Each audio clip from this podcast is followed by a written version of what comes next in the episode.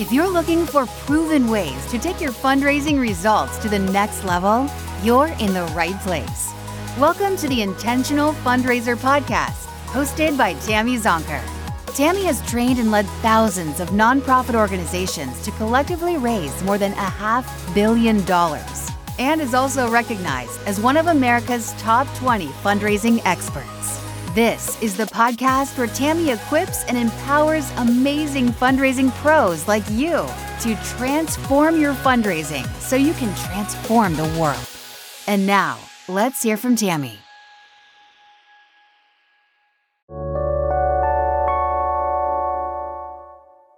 Have you heard the exciting news? On January 25th, 2023, Tammy Zonker is hosting her first annual and free virtual summit for you and 999 other fundraisers and nonprofit leaders. Transform 23, also known as Fundraising Transformation Virtual Summit, is hyper focused on equipping fundraisers everywhere to take your fundraising to the next next level. We've put together 10 wow-packed sessions with you in mind led by 10 incredible forward-thinking experts to help you transform your fundraising in 2023 and beyond. And a special shout out to our transformation sponsor, The Giving Block. Now here's the thing. While it's free for you to attend, spots are limited. So go to fundraisingtransform.com slash transform23 and save your spot now.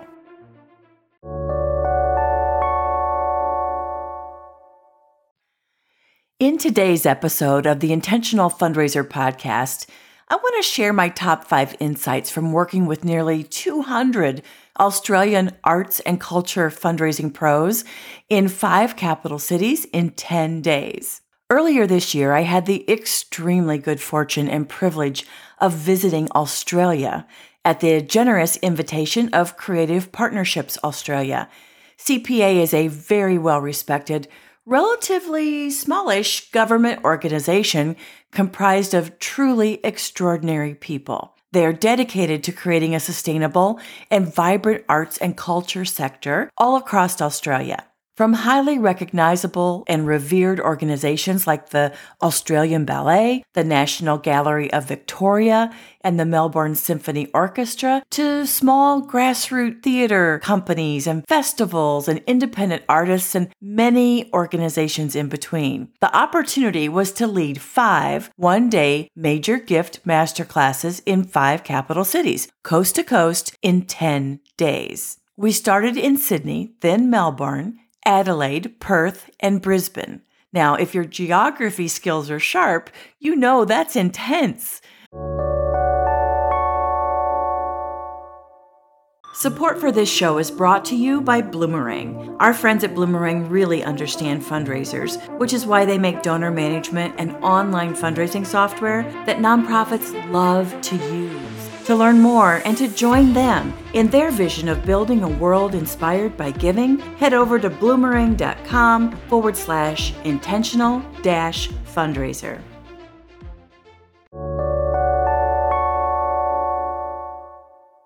Australia is a very large country, and we traveled coast to coast. 10 flights, nearly 25,000 miles door to door, starting in Las Vegas right after presenting at AFP Icon and then ending at home in Detroit 25 days later, including a little bit of tourism time tacked on to the end of the masterclass tour. The Art of Donor Influence Masterclass was a hit, again and again lauded as inspirational, practical, and authentic, pulling back the curtain on the psychology of influence and how it applies to ethical nonprofit fundraising, sharing step by step how to strategies, frameworks, and tactics on the donor development cycle, with an emphasis on major donors, tackling emerging issues like engagement, recognition, and stewardship equity amongst donors for all gift values, first time donors, long time supporters, ensuring diversity and inclusion within our donor portfolios.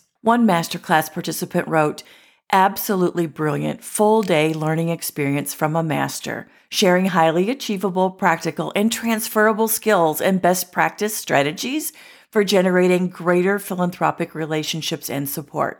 I love that. Another person shared, It was brilliant. I'm so inspired by Tammy's knowledge and approach, not just her content, but the beautiful, warm manner she approached and acknowledged participants with and acknowledged their input. I've learned so much that I will apply to all aspects of my life. I share that to just say our masterclass participants were amazing. Yes, I taught my heart out and I loved every minute of it, but I also learned a lot too. So, I want to share today my top five insights from working with nearly 200 Australian arts and culture fundraising pros in five capital cities in 10 days.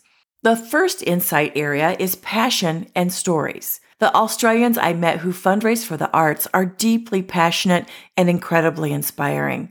A great number of them are or were artists themselves. I met dancers who suffered injuries from which they could not fully recover to perform at a professional level, who chose to make a career out of raising money so others could express themselves through dance. Opera singers who were very good, but felt they were unlikely to become truly great, choosing to become fundraisers so the experience of opera could be enjoyed by so many passionate people, driven by their own life's journey, grateful for how the arts opened their hearts and minds like nothing else ever has, committed to ensuring the arts are accessible to everyone, regardless of where they live, their socio-economic circumstances, their race, their ethnicity, their gender identity, cognitive or physical abilities. Others, passion came over time as they watched participants and audience transform in Technicolor through creative programs and performances. Yet, there's a modest resistance amongst fundraisers to share their personal stories, as if sharing their journey to the arts steals the spotlight from the missions they serve. Throughout the master course, we discovered how light reflects light and passion is contagious. Sharing your story only contributes to the overall organization's story. And there's no shortage of transformational stories emerging from the Australian arts and culture sector, especially semi post pandemic. As Australians emerge from the most restrictive lockdown in the world, I mean, Melbourne endured 262 days of full quarantine. The truth is, we are emotional donors looking for rational reasons to justify our emotional decisions to give. And nothing happens until somebody feels something. So we must tell our stories and the stories of those we serve, the stories of our audience, the stories of our artists, the stories of our organizations. Stories are everything. The second insight I'd like to share is around the topic of perfectionism.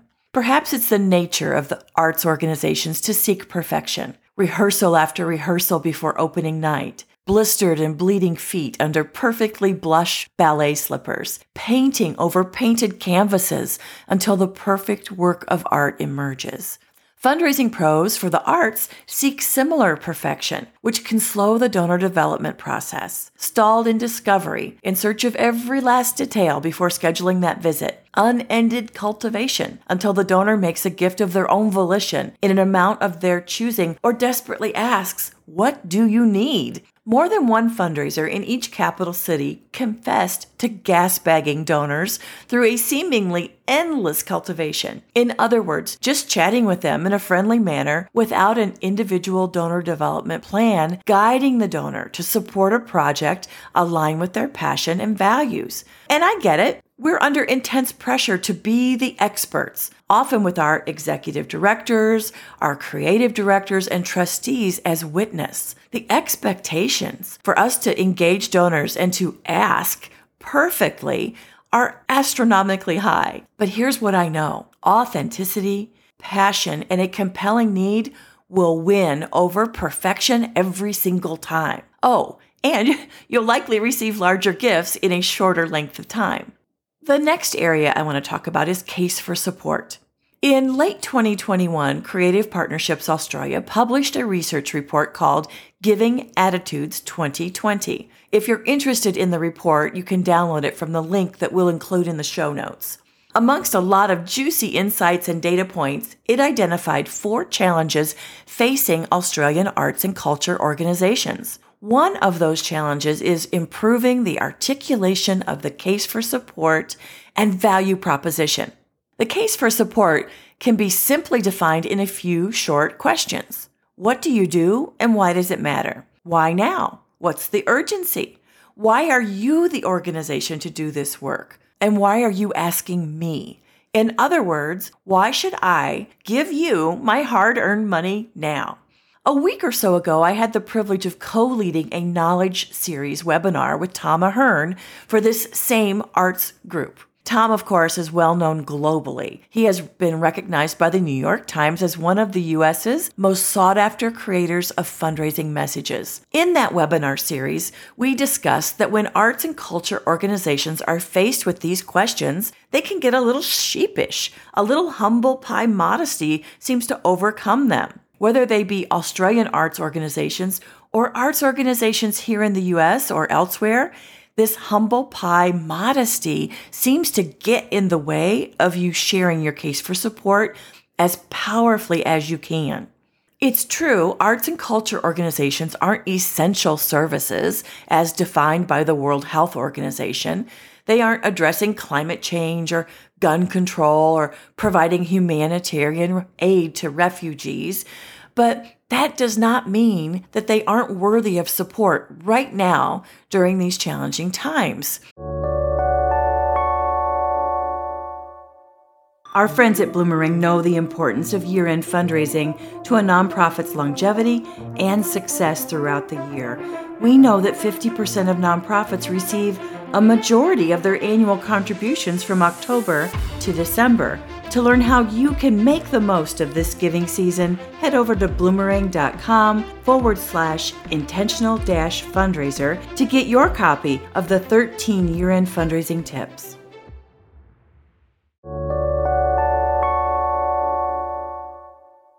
Health researchers report that we are experiencing an epidemic of loneliness.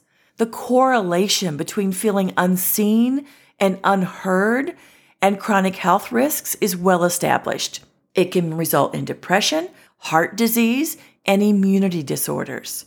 In fact, chronic loneliness has the same effect as smoking 14 cigarettes a day. Suicide among youth and teens is at an all time high, influenced in part by the pandemic, social isolation, and the associated restrictions, and possibly influenced by the lack of human connection that can easily exist in our digital world. The arts bring people together in community. The arts create a safe space to imagine, to explore, express, and to belong, to be inspired.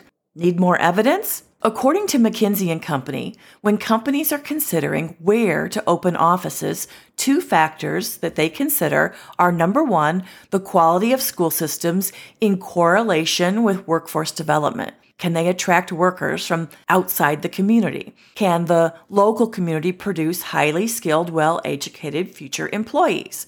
And two, they consider vibrancy of the arts and cultural community. The arts can bring an irreplaceable richness to life and to communities. So if a community has these two things, they can attract and hire talent within these companies. The arts and culture sector is an economic driver as well as a quality of life driver. Boom! Like your missions deserve philanthropic support just as much as other missions. In community, you save and change lives too.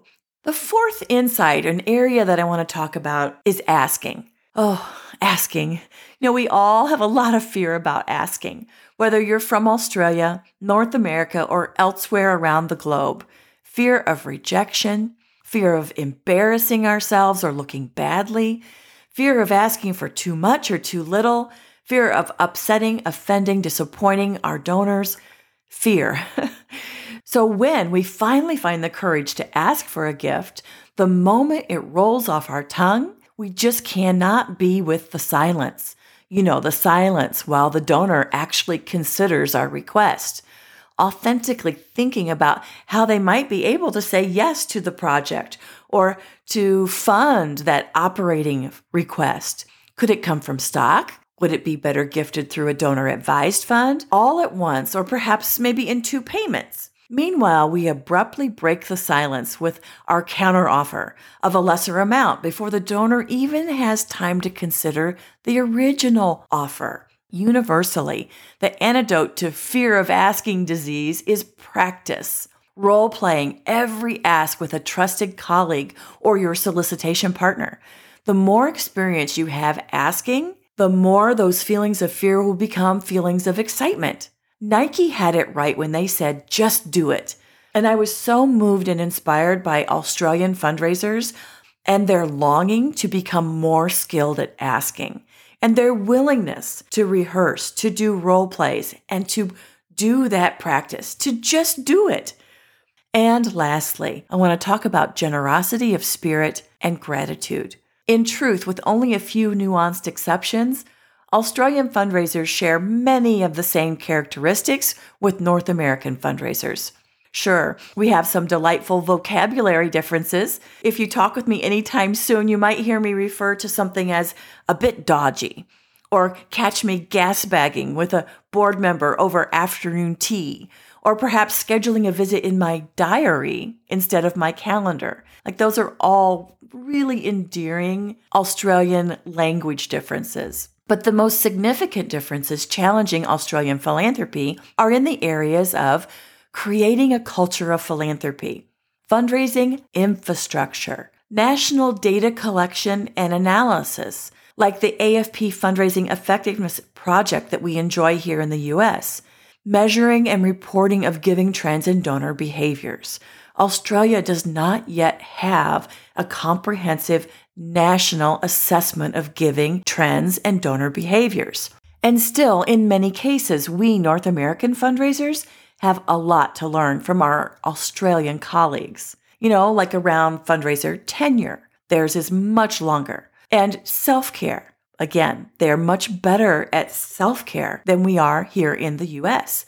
Now, I'll wrap up with one last area where I feel like Australian fundraising professionals are truly exceptional. And that's the area of gratitude. The kindness and warmth that we received from so many Australian fundraisers was really remarkable. Like the independent artist Ian Provost, who patiently waited in the venue lobby following our masterclass, who gave me a single sunflower stem and a Kodachrome slide from Tokyo dated March 1969. A token of gratitude that meant something special to him and something special to me. Or Elaine Beek from Melbourne, an inspiring playwright and founder of Essence Productions Australia. Elaine wrote me a moving three page letter on handmade paper telling me her story. She included a lovely photo we had taken together during the master class and a host of other endearing items. Or Sophia Holloway and Amy Kitts, fundraisers from the Museum of Contemporary Art in Sydney, they gave us a reserved table and a lovely bottle of sparkling wine overlooking the Sydney Opera House during the Festival of Lights, a truly breathtaking experience.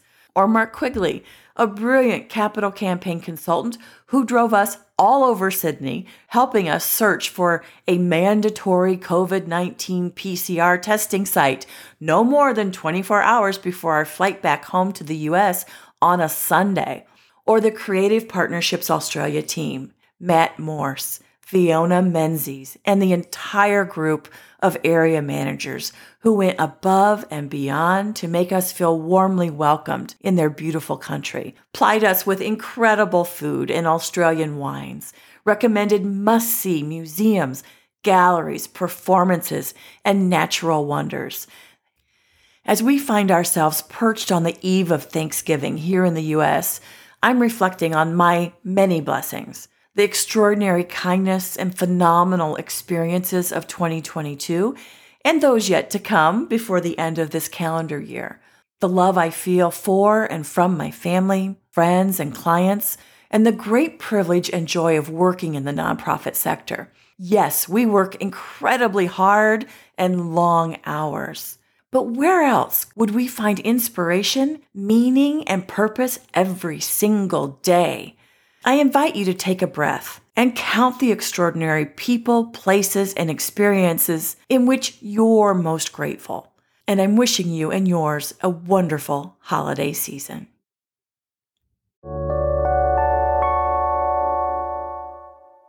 Thank you to our friends at Bloomerang for supporting this episode.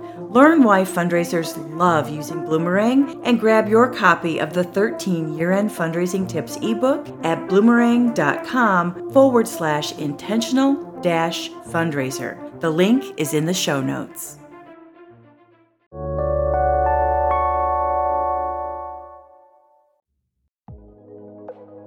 That's it for this episode of the Intentional Fundraiser Podcast.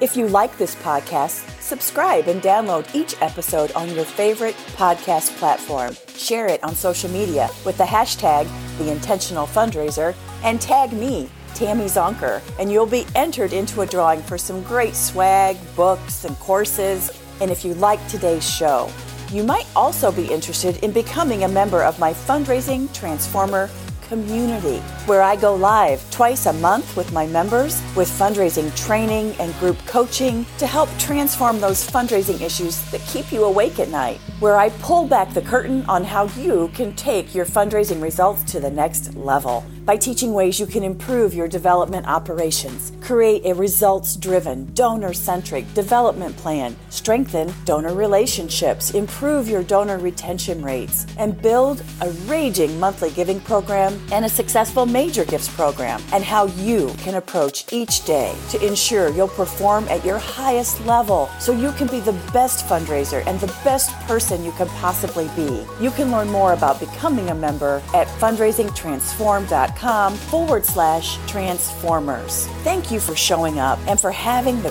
courage and determination to transform your fundraising so you can transform the world. Bye for now.